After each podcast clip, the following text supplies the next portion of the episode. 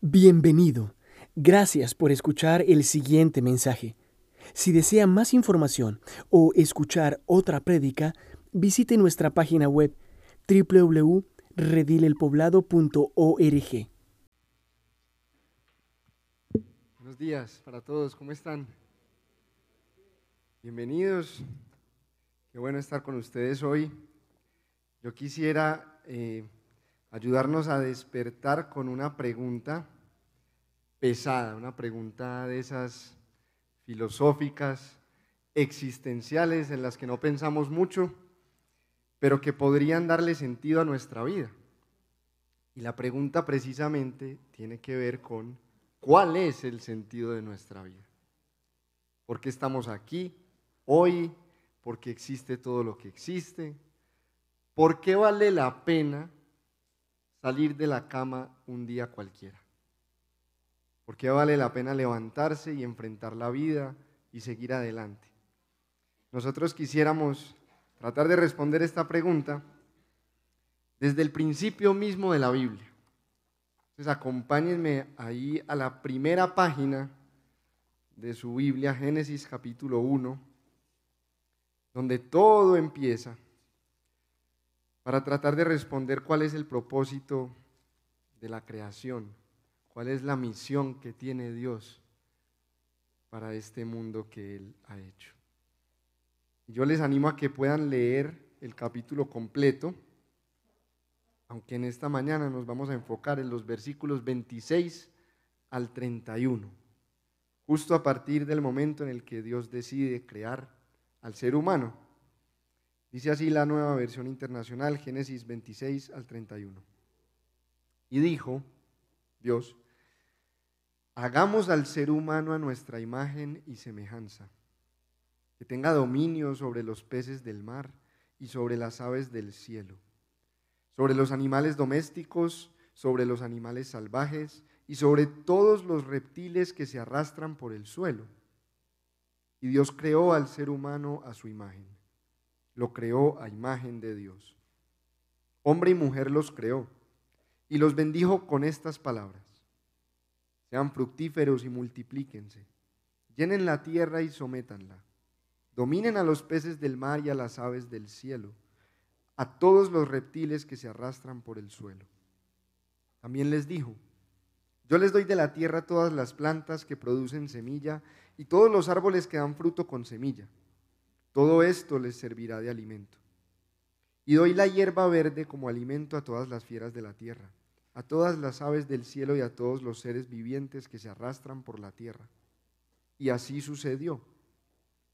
Dios miró todo lo que había hecho y consideró que era muy bueno. Y vino la noche y llegó la mañana. Ese fue el sexto día. Padre, revélate a nosotros para entender el propósito del mundo, la razón de esta vida, porque te lo pedimos en el nombre de Jesús. Amén. ¿Alguno se había hecho alguna vez esa pregunta?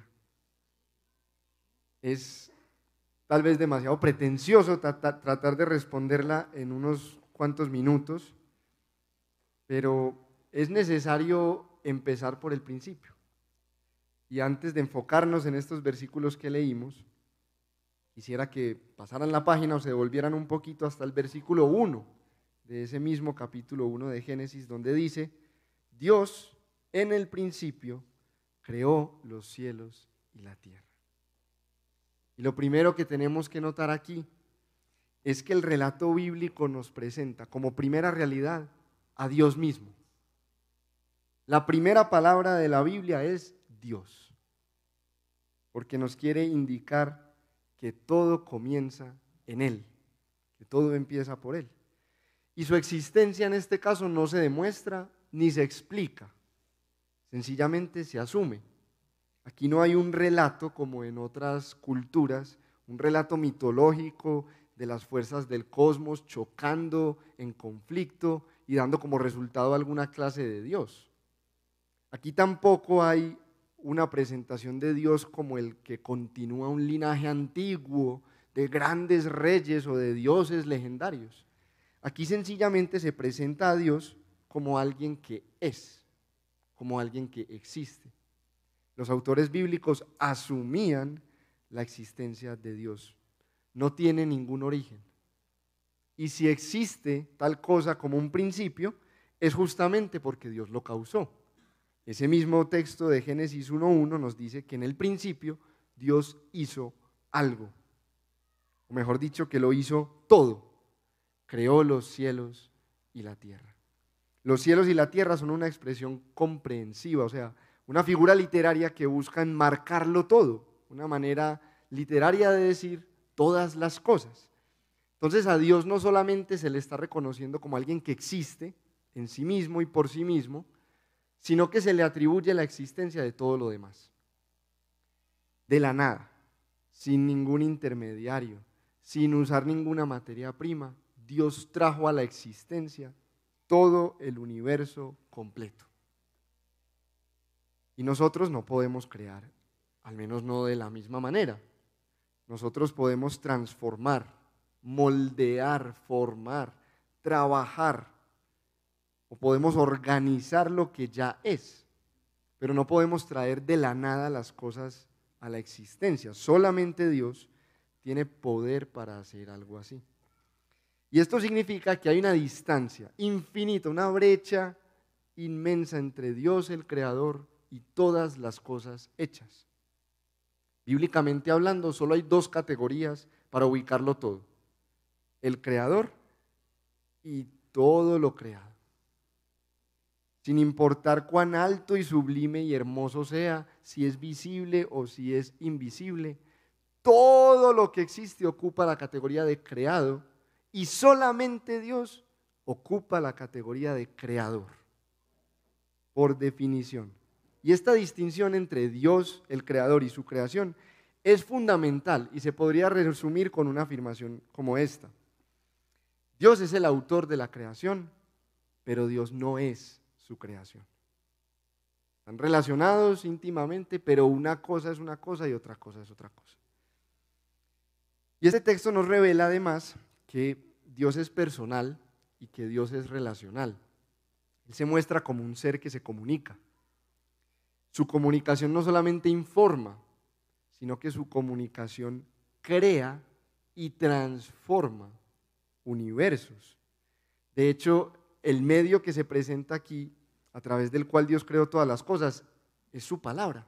Sus palabras, lo que Dios dijo, es lo que le dio forma a todo.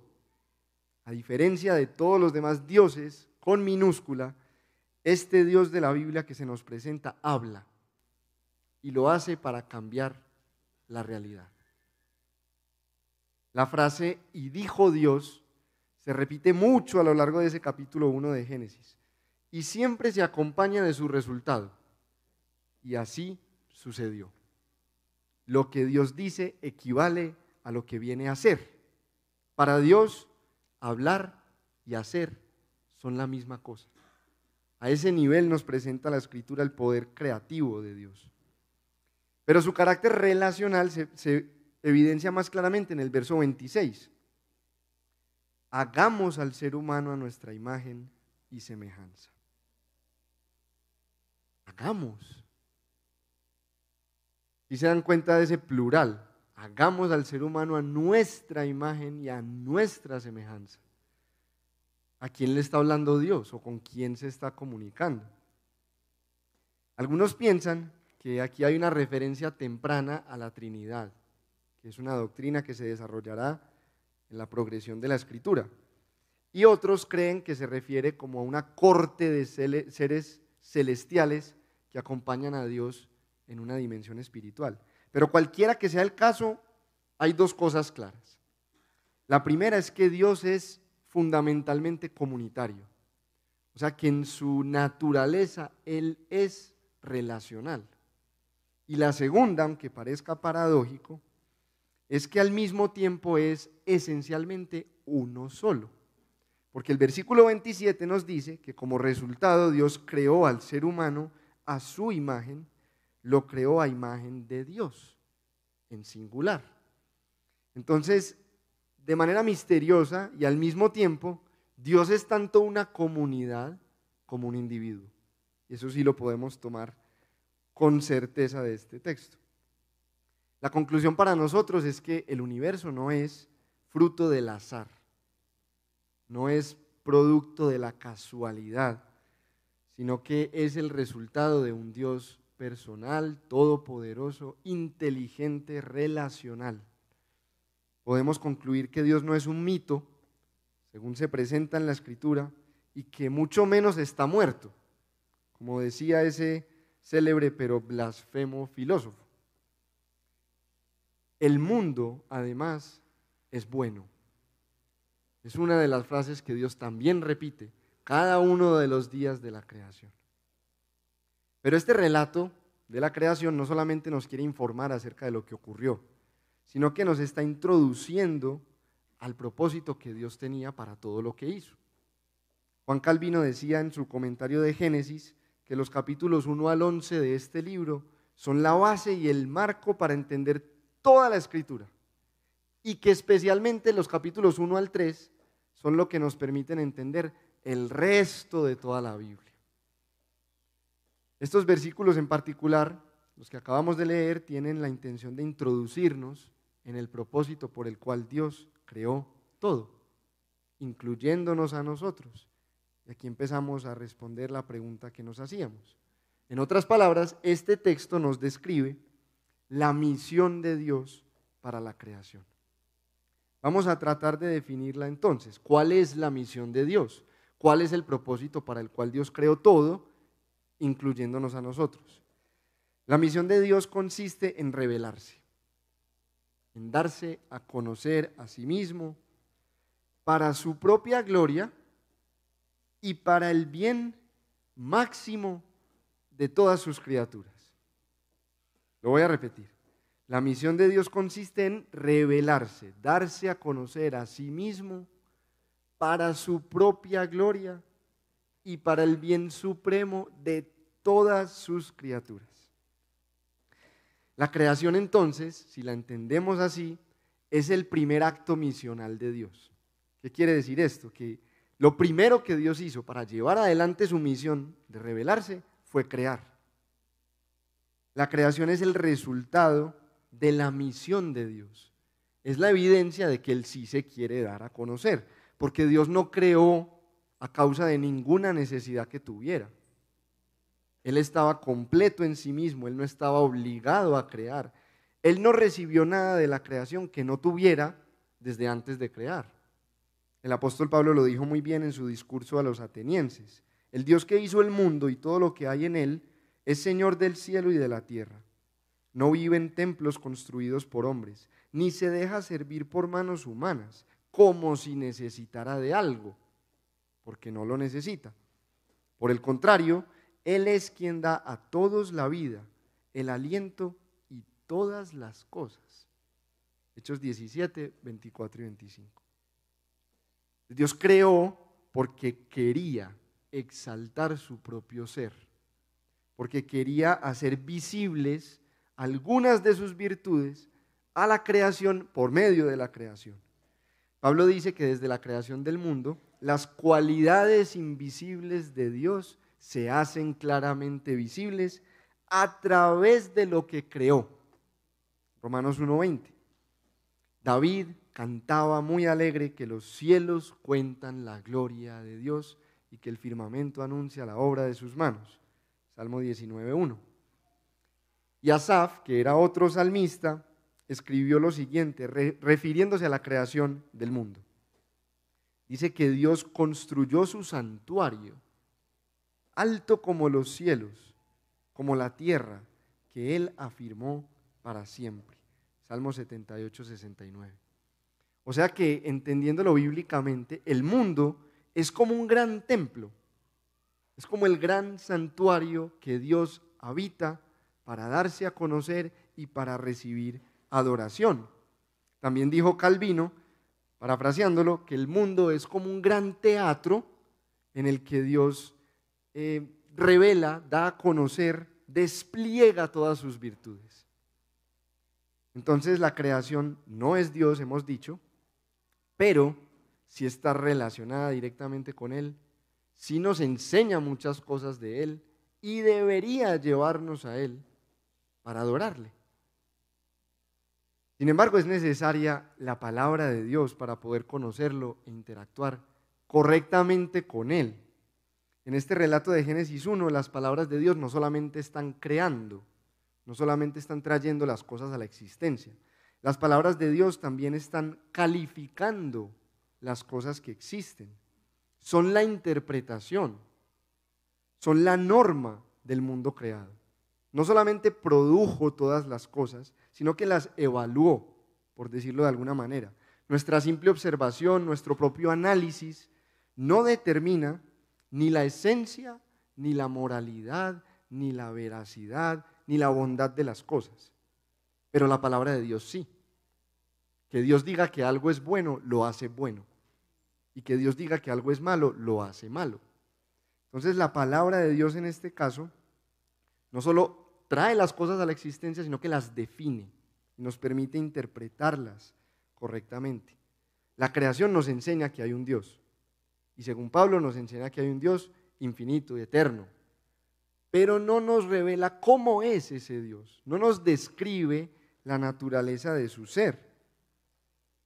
Así que la Biblia también es el resultado de la misión de Dios.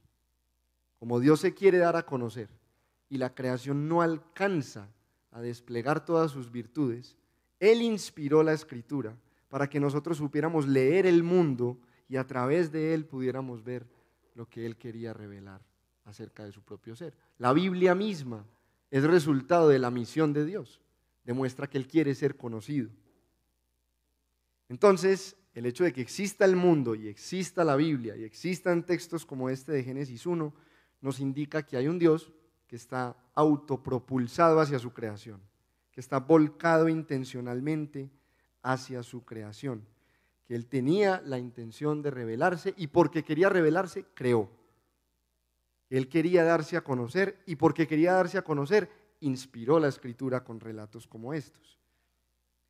La Biblia y el mundo confirman que Dios, por su propia iniciativa, está volcado hacia su creación.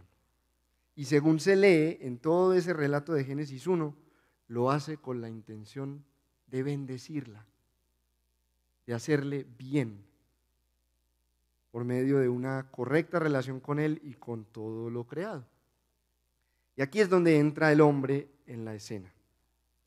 Cuando Dios se propuso crearlo, leímos ahí en el versículo 26, pensó hacerlo a su imagen y semejanza. Dios decidió hacer al hombre como una criatura que pudiera gobernar el mundo en representación suya. Cuando Dios pensó al hombre, lo hizo de manera que pudiera gobernar el mundo en nombre de Dios. Él deseaba que el carácter de Dios fuera comunicado efectivamente a toda la creación por medio de los seres humanos. Por eso es que cuando el hombre aparece en el relato de la creación, como que rompe toda su estructura. Si ustedes hacen la tarea y leen Génesis 1, se van a dar cuenta que los días de la creación tienen un ritmo más o menos parecido todos, que todos terminan de la misma manera, que tienen una estructura similar, pero que cuando se llega el día en el que el hombre es creado, todo se altera. Hay una repetición de un montón de los conceptos, hay como un énfasis que parece desmedido en la importancia del hombre.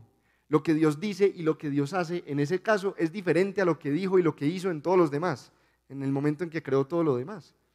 Y la razón es porque el hombre es absolutamente único y singular en toda la creación. No hay ningún otro ser creado como el hombre. No hay ninguno que tenga sus facultades y sus virtudes. El hombre no es un animal simplemente como todos los demás. El hombre no es un pedazo de carne y hueso animado. El hombre es la imagen del Dios invisible, capaz de conocerlo, capaz de darlo a conocer, gobernador de la creación. Y por eso, sin importar ninguna otra condición, todo ser humano es digno por sí mismo, por su propia esencia y por su propia naturaleza. Mucho, mucho se ha dicho acerca de lo que significa ser imagen de Dios. Pero si nos quedamos solamente en este texto, podríamos notar que este concepto se define principalmente a la luz de nuestro rol hacia la creación. Es decir, se define a partir del enfoque de nuestra posición elevada por encima de toda la creación. No tiene tanto que ver con lo que el hombre es, sino con lo que el hombre hace hacia la creación de parte de Dios.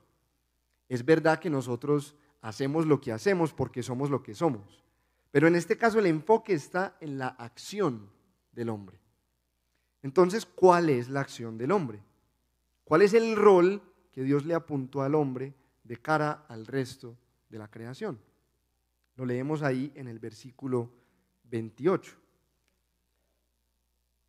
Sean fructíferos y multiplíquense. Llenen la tierra y sométanla. Dominen a los peces del mar y a las aves del cielo y a todos los reptiles que se, que se arrastran perdón, por el suelo.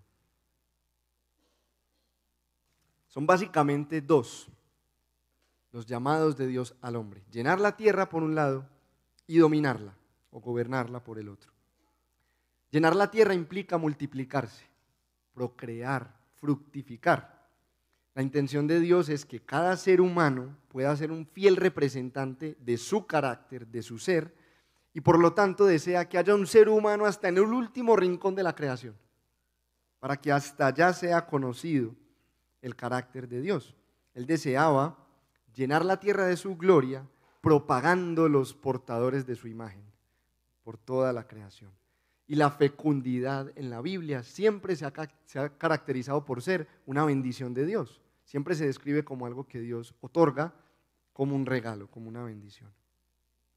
Hay un detalle precioso en este primer mandato para el ser humano, y es que implica, requiere necesariamente de una relación también única, también singular, de amor de compromiso entre un hombre y una mujer.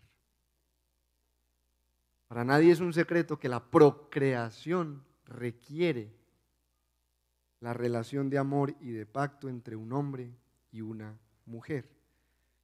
Y por eso es que el capítulo 2 de Génesis enfatiza los detalles de la creación del hombre a imagen de Dios como varón y hembra en el contexto de su unión matrimonial, porque eso era necesario para el cumplimiento de la misión.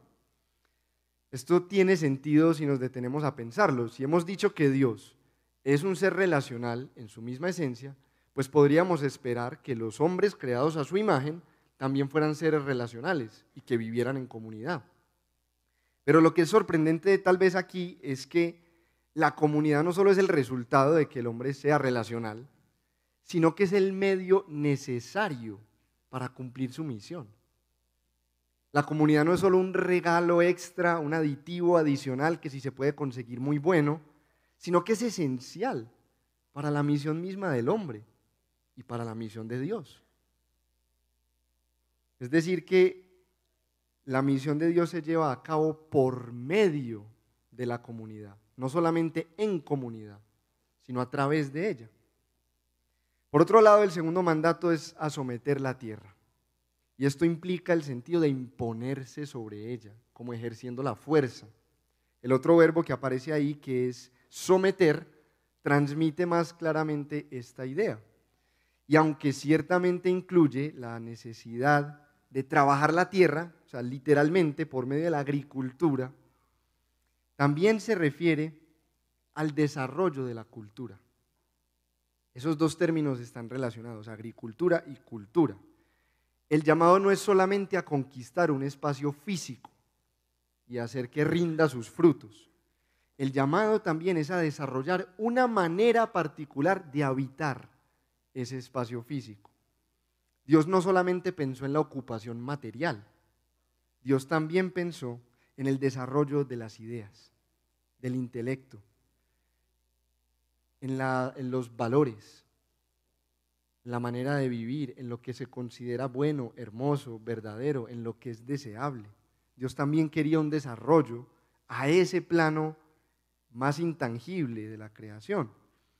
Y es por eso que los teólogos se han referido a este mandato como el mandato cultural. Es la, la tarea, el encargo que Dios le encomendó al hombre. El término cultura también tiene mucho que ver con el concepto del culto las dos palabras comparten su raíz etimológica, es el concepto de lo que se adora, de lo que se aprecia, de lo que se considera verdadero, bueno y hermoso. Y lo que es muy importante notar para nosotros aquí es que el hombre fue creado precisamente para la misión de Dios.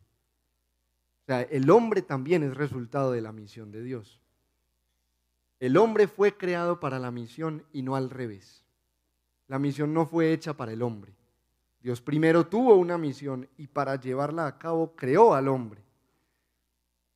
Y el hombre entonces no es el fin de la creación. Nosotros no somos un fin en nosotros mismos. Nosotros somos un medio para conseguir el propósito que Dios trazó a todo lo que hay, que Él mismo sea glorificado. Así lo dijo el profeta Isaías. Trae a todo el que sea llamado por mi nombre, al que yo he creado para mi gloria, al que yo hice y formé. Isaías 43, 7. Lo sorprendente es que en el caso de Dios, siendo Él tan bueno como es, cuando se glorifica, no está siendo un tirano ni un déspota egocéntrico, sino que al exaltarse Él nos hace bien a nosotros. Lo que es distintivo y, sorprendente es que Dios, al buscar el cumplimiento de su misión, de glorificarse, está bendiciendo a su creación y particularmente al hombre. La primera parte del verso 28, que contiene ese mandato cultural, dice que Dios lo estaba bendiciendo con estas palabras. O sea que en el cumplimiento de la misión que Dios le estaba dando al hombre, el hombre encontraría su bendición. La gloria de Dios y nuestro bien no están divorciadas. Nosotros fuimos hechos para perseguirla y en la medida en que lo hacemos, somos bendecidos. Él recibe la gloria y nosotros recibimos la bendición. Entonces Dios no solo quería que el hombre disfrutara de la abundancia de la creación, de todas sus bondades, de toda su hermosura, sino que también prosperara y se desarrollara por medio de una relación sana con Él y con los demás seres humanos y con el resto de todo lo que había creado. Podemos llegar a una conclusión. ¿Por qué existe todo lo que existe? ¿Por qué existimos nosotros los seres humanos? Porque Dios quiere que al conocerlo a Él, en una relación con Él, el hombre pueda adorarlo en este gran templo que es la creación y pueda llenarlo de otros portadores fieles de su imagen, de unos buenos representantes suyos, que reflejen su gloria y que le hagan bien a todo lo demás. Y esto tiene una implicación muy práctica para nosotros. Esto implica que todo, absolutamente todo en el mundo, tiene que ver con Dios. Todo tiene el propósito de darlo a conocer. Todo está funcionando para revelar a Dios. Dios está obstinado en darse a conocer.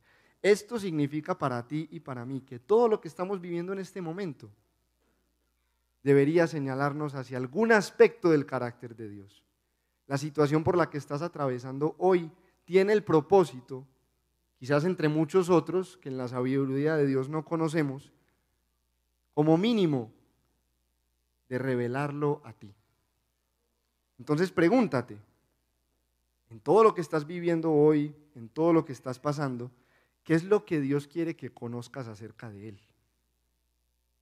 Tal vez has tenido una pérdida y Él se quiere presentar a ti como el consolador. Tal vez estás experimentando tu propia debilidad y Él quiere presentarse a ti como el Todopoderoso. Tal vez estás pasando necesidad y Él quiere revelarse como el proveedor. Pregúntate qué puede estar enseñándote hoy Dios acerca de Él porque dice la Biblia que de Él y por Él y para Él son todas las cosas. Y todas son todas. Y que por eso a Él sea la gloria por los siglos. Amén. Romanos 11, 36. Mientras nos preguntamos esto, pensamos en nuestra propia vida de pronto hay otros también que pensamos, entonces, ¿por qué el mundo está como está? Y Dios tiene esta misión, está tan enfocado en ella, ¿por qué el mundo va como va? ¿Por qué la cultura nos señala a todos lados menos a Dios? ¿Por qué los seres humanos, en vez de ayudarse a florecer y a desarrollarse, se autodestruyen, se consumen unos a otros, como decía Santiago, se aprovechan unos de otros? ¿Por qué no hay prosperidad, ni belleza, ni vida en el mundo? Y en cambio hay pobreza y miseria y dolor. ¿Por qué la creación se encuentra al borde de un colapso ecológico? ¿Por qué los portadores de la imagen de Dios no ven la luz en el mundo, sino que son aniquilados en el vientre de sus madres? Es obvio, evidente, que el hombre sí gobierna la creación, pero también que algo está fuera de lugar y que algo no funciona como debería funcionar. Y si nosotros entendemos, a la luz de todo lo que hemos dicho, nuestro rol delante de la creación, tendríamos que concluir, aunque tal vez sea incómodo, que la respuesta está en nosotros mismos. Si Dios nos ha dado el rol que nos dio para cumplir un propósito en la creación que no se está alcanzando, entonces la explicación tiene que estar en nosotros. Que tal vez nosotros no queremos representar a Dios, sino que más bien queremos ser Dios. Que nosotros no siempre adoramos a Dios, sino que adoramos algo creado, casi siempre a nosotros mismos. Nosotros anulamos esa distinción entre el creador y la creación y la criatura terminamos adorando, como decía Pablo, algo hecho. Y casi siempre algo hecho por nosotros mismos. Nosotros no queremos servir a la creación. Eso es más costoso, eso demanda más trabajo. Nosotros no queremos cuidarla y cultivarla. Nosotros queremos es explotarla, egoístamente, a cualquier costo. Nosotros no queremos escuchar de Dios lo que es verdad, lo que es bueno, lo que es hermoso. Nosotros preferimos definirlo en nuestros propios términos. Yo decido lo que es bueno y malo. Yo decido lo que es verdad y lo que es falso. Nosotros no trabajamos la tierra siempre ni desarrollamos la cultura para la gloria de Dios y el bien de los demás. En el mejor de los casos lo hacemos para ganar un sueldo y para pagar las cuentas. Y en el peor de los casos lo hacemos para nuestro propio provecho. Nosotros no vivimos nuestra vida centrados en Dios. Nosotros vivimos centrados en nosotros mismos y si acaso en los nuestros. Y la gran tragedia es que vivimos insatisfechos. Vivir centrados en nosotros no nos sacia porque no fuimos hechos para eso porque no realiza nuestro propósito de vida, nuestra razón de ser. Y lo peor no solamente es que vivimos insatisfechos, sino que terminamos siendo culpables y condenados delante de Dios. La imagen de Dios fue corrompida, distorsionada, el día en que el hombre decidió rebelarse contra Dios. Ustedes pueden leer la tragedia en Génesis capítulo 3, versos 1 al 6. Y aunque todavía llevamos la imagen de Dios sobre nosotros, ya no contamos una historia verdadera acerca de quién es Él. Ahora tergiversamos su carácter. Ahora lo representamos mal.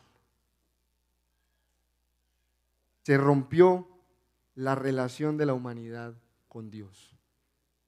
Nosotros cometimos una traición innoble y mezquina. Nosotros nos aprovechamos del rol supremo y privilegiado que Dios nos puso en la creación. Y en vez de cumplir con el propósito que se nos dio, lo retorcimos hacia nuestro propio orgullo. Y el resultado es que no solo se rompió nuestra relación con Él, sino con otros, con otros seres humanos.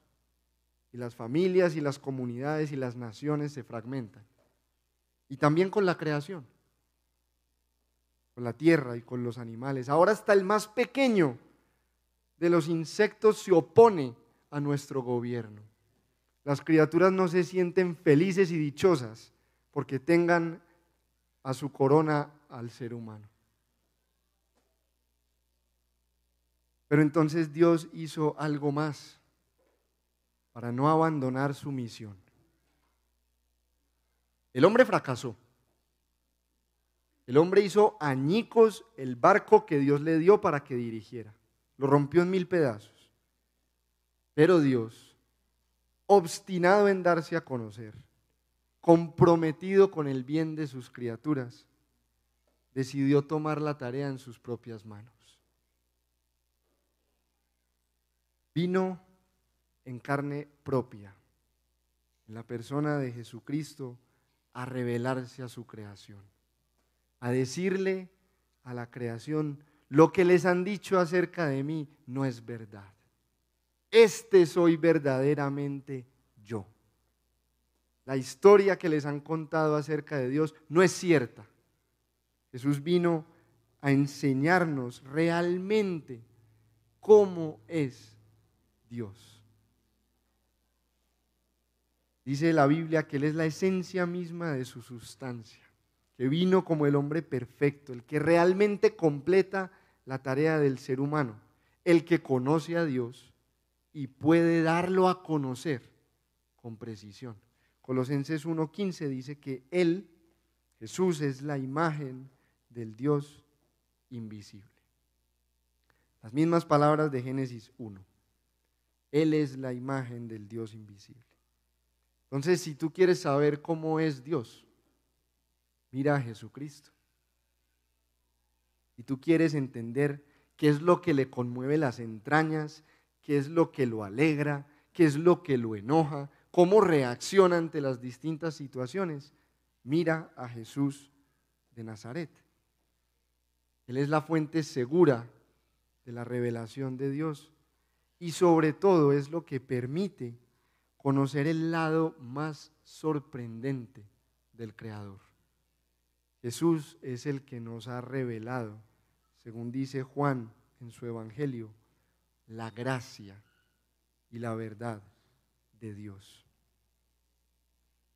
La gracia que hubiera permanecido oculta de otra manera fue la que Dios decidió manifestar para enseñarnos que Él es un Dios de perdón, para enseñarnos que Él es un Dios de misericordia y que se deleita haciendo misericordia, como decía el profeta Miqueas. Él prefirió revelar su corazón justo derramando su justicia sobre Jesús y escogió revelar su corazón misericordioso ofreciéndonos al mismo tiempo y por esa muerte gracia y perdón. En medio de la peor condición humana, en medio del panorama más oscuro, Él hizo lo inimaginable. Él tomó el lugar del pecador que lo traicionó de la manera en que lo hizo y en vez de condenarlo, lo perdonó y lo restauró a su dignidad original, a la posición que desde un principio Él le había otorgado. Lo que quisiera que notáramos aquí es que el pecado no frustró la misión de Dios. El pecado catapultó la misión de Dios hasta su punto más alto. El pecado del hombre y sobre todo la respuesta de Dios que decidió salvarlo, también hacen parte de su misión, porque nos lo están revelando nos están dando a conocer cómo es este Dios. La caída del hombre permitió que Dios revelara atributos de su corazón que de alguna otra forma iban a permanecer ocultos. Nosotros nunca íbamos a saber que Dios era un Dios paciente, misericordioso, perdonador y lleno de gracia si no hubiera pecado en el mundo. Y de la misma manera, si tú no tuvieras debilidades, pecados, fracasos, faltantes, carencias, vacíos, quebrantos, tú no podrías experimentar que Dios te puede completar. Y a tu vida no le faltara todo lo que el pecado le quita. Tú jamás podrías entender que en Dios se halla lo que anhelas y necesitas. Entonces, la misión de Dios no se vio frustrada por el pecado. Dios lo revirtió, lo subvirtió para precisamente llevarla más lejos y más adelante hasta un punto más alto, que nos asombra con la clase de Dios que se está dando a conocer. Y por eso es que todo aquel que pone su confianza en Jesucristo no solo es perdonado, con toda seguridad, sino que es hecho de nuevo. Es una nueva creación, dice la Biblia, una nueva criatura. Jesús nos restaura en nuestra comunión con Dios y a partir de ahí podemos empezar a cumplir con nuestro propósito de vida. Poco a poco, lentamente, paulatinamente, progresivamente, los creyentes se van haciendo a la imagen de Jesús, que es la, el estándar perfecto de humanidad. Pablo dice en Efesios 2.15 que la iglesia, los creyentes, constituyen una nueva humanidad, una que fue hecha otra vez para cumplir con su propósito original. La implicación de esto es que de nada vale sencillamente superpoblar la tierra con imágenes distorsionadas de Dios la simple procreación no va a cumplir la misión de Dios. Es necesario imprimir la imagen de Dios, restaurar la imagen de Dios en las personas por medio del Evangelio para que ésta pueda darse a conocer a toda la creación. Entonces ahora el llamado no es sencillamente a procrear y multiplicarnos, aunque eso es muy importante y tiene su lugar, sino a esparcir el Evangelio. Este anuncio de lo que Dios ha hecho que puede cambiar a las personas de adentro hacia afuera.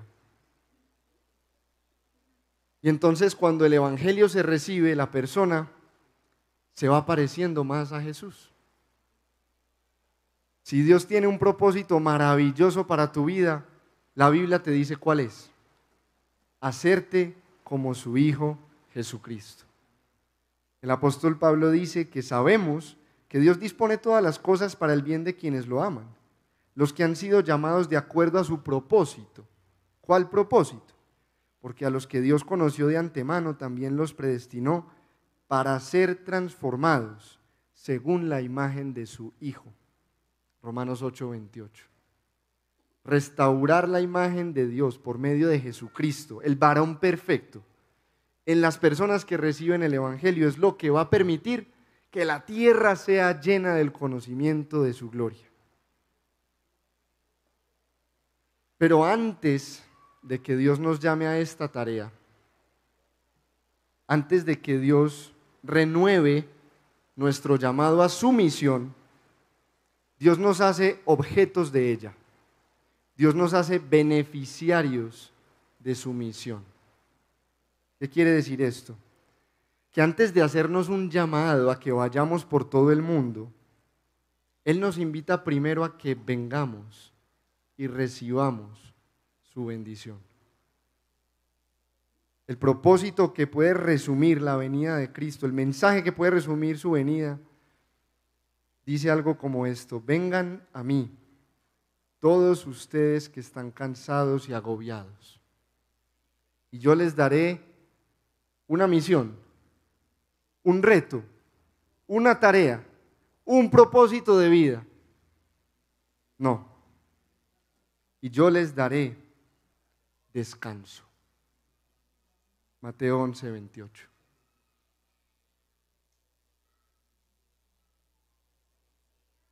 Agobiados y cansados, y yo les daré descanso. Como dice el poeta Marcos Vidal en su canción El Milagro, he despertado en el redil no sé cómo entre algodones y cuidados del pastor. Y antes de poder hablar de mi pasado o de mi futuro, me atraviesan sus palabras y su voz. ¿Qué dice? Que se alegra tanto de que haya vuelto a casa. Que no piense, que descanse, que no pasa nada. y dormido en su regazo lo he sabido. Tengo vida, tengo dueño y soy querido. Tú estás cansado de vivir en este mundo. Tú estás agobiado con sus frustraciones, sus dolores, sus sufrimientos, con todo lo que no funciona como debería funcionar. Tú estás insatisfecho contigo mismo, frustrado, decepcionado, trabajado, cargado. Tú has sido abusado por alguien que ha representado muy mal a Dios en la creación. Entonces ven a descansar. Ven a saber que tienes un dueño y que perteneces a Cristo. Ven a saber que eres querido. Ven a saber que eres amado. Ahí hay redención para toda aflicción. Ven a ser libre de tus temores. Ven a los pies de la cruz. Ven a conocer a Dios en su misericordia, en su gracia, en su amor. Tú y yo no necesitamos hoy un reto para recomponer los fracasos de esta semana. Nosotros todos llegamos a este lugar lo suficientemente derrotados. Nosotros todos llegamos a este lugar habiendo sufrido en el mundo, habiendo pecado y anhelando un respiro, anhelando un alivio. Y Dios sabe que venimos así, y yo también lo sé, y yo también vengo igual. Y por eso es que quisiera recordarles, o más bien preguntarles, ¿qué tal si Jesús hablaba en serio cuando dijo desde la cruz, todo se ha cumplido? Porque hablaba muy en serio cuando dijo, misión cumplida, consumado es, todo está hecho. Juan 19, 30. Jesús vino y vivió como el humano perfecto y sufrió la oposición y la opresión y el dolor de un mundo caído. Y precisamente abrazando ese sufrimiento, lo venció. Y resucitó como garantía de que todo está siendo hecho de nuevo, de que todo volvió a empezar y de que todo será como tenía que ser. Y por eso es que Jesús y su venida son una muy buena noticia para nosotros. Entonces, pensando en cómo responder a esto, quisiera solo mencionarles que el Evangelio dice algo, anuncia un mensaje, una buena noticia, pero que también el Evangelio hace algo, el Evangelio produce una forma nueva de vivir, por decirlo en los términos que hemos usado, una cultura, una manera de habitar este mundo, este templo de Dios. Entonces, preguntémonos, cada uno de nosotros, tú que estás escuchando, ¿cómo puedes representar bien a Jesús en este mundo? Esta semana, ¿cómo puedes dar a conocer sus atributos? ¿Cómo puedes demostrar su paciencia? ¿Cómo puedes demostrar su gracia? ¿Cómo puedes apuntar hacia Él para que las personas con las que te relacionas sean bendecidas? ¿Cómo puedes hacer tu trabajo para el bien de la creación entera? Creo que somos muy poquitos o que son muy poquitos aquí los que se ganan el pan trabajando la tierra literalmente. La gran mayoría lo hacemos desarrollando una vocación que puede crear cultura que puede aportar a una manera de vivir. Y preguntémonos cómo. ¿Cómo vivir nuestros matrimonios? ¿Cómo criar a nuestros hijos? ¿Cómo conducirnos en el día a día? ¿Cómo hacerlo ordinario? ¿Cómo habitar este mundo de forma que refleje quién es Dios, que lo glorifique y que le haga bien a todos los demás? Quizá la respuesta más práctica puede ser conociendo a Dios y dándolo a conocer. Eso nos ayudará a conectar todas estas preguntas. ¿Cómo puedo conocer a Dios y darlo a conocer a través de espacio. Cualquier cosa que hagamos o que tengamos en nuestras manos todos los días de la vida. Para terminar, quisiera que nos inspiraran las palabras de otro poeta, este es amigo y conocido para algunos de nosotros. Si no llenamos la tierra con la vida de Jesús, entonces la oscuridad se disfrazará, se esparcirá y pretenderá ser luz. Hermanos, nadie más va a llenar la tierra con el conocimiento de la gloria de Dios. Nadie más va a hacer cultura y va a vivir la vida para la gloria de Dios y para el bien de toda la creación. El Señor nos ha confiado eso a nosotros, su iglesia. Estamos siendo restaurados en su imagen, que hemos recibido su descanso y sus recursos. Entonces, dediquémonos tanto como nos sea posible a vivir para conocer a Dios, para darlo a conocer. Vamos a orar. Toma un momento para responderle al Señor, para reflexionar, para meditar en lo que Él te ha dicho hoy, en las implicaciones que puede tener esto para tu vida, en lo que esto tiene que ver contigo. Piensa por qué Dios te está diciendo esto justamente hoy. Pudo haberlo dicho otro domingo, pudo haberlo dicho en otra iglesia, pero te lo está diciendo hoy a ti, a mí. Y preguntémonos por qué y tratemos de responderle, cada uno en privado.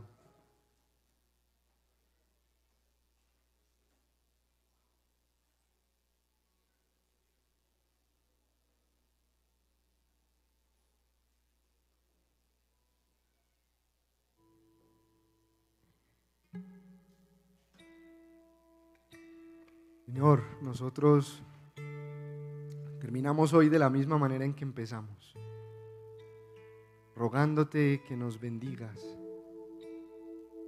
No solo porque estamos trabajados y cargados y necesitamos tu descanso, sino porque también anhelamos que te alaben, oh Dios, todos los pueblos, que todas las naciones te bendigan, porque en eso hallaremos el cumplimiento de nuestro propósito.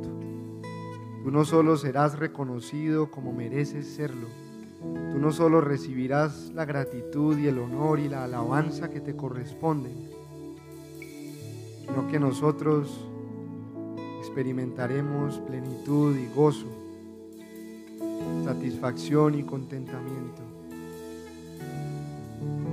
Entonces hoy te rogamos que aquí nos hagas una nueva clase de comunidad que vive a la luz del Evangelio, a la luz de sus implicaciones para nuestra vida y que comunica con fidelidad quién eres tú, mientras se deleita y se asombra en conocerte más profundamente, mientras depende de tu gracia y de tu descanso tantas veces como sea necesario, porque nuestra mayor gloria es tu Hijo bendito, nuestro precioso Salvador en quien te pedimos todas estas cosas y para quien te pedimos todas estas cosas. Amén. Amén. Esperamos que este mensaje haya sido de edificación para su vida. Si desea más información sobre nuestra comunidad, visítenos en nuestra página web www.redilelpoblado.org.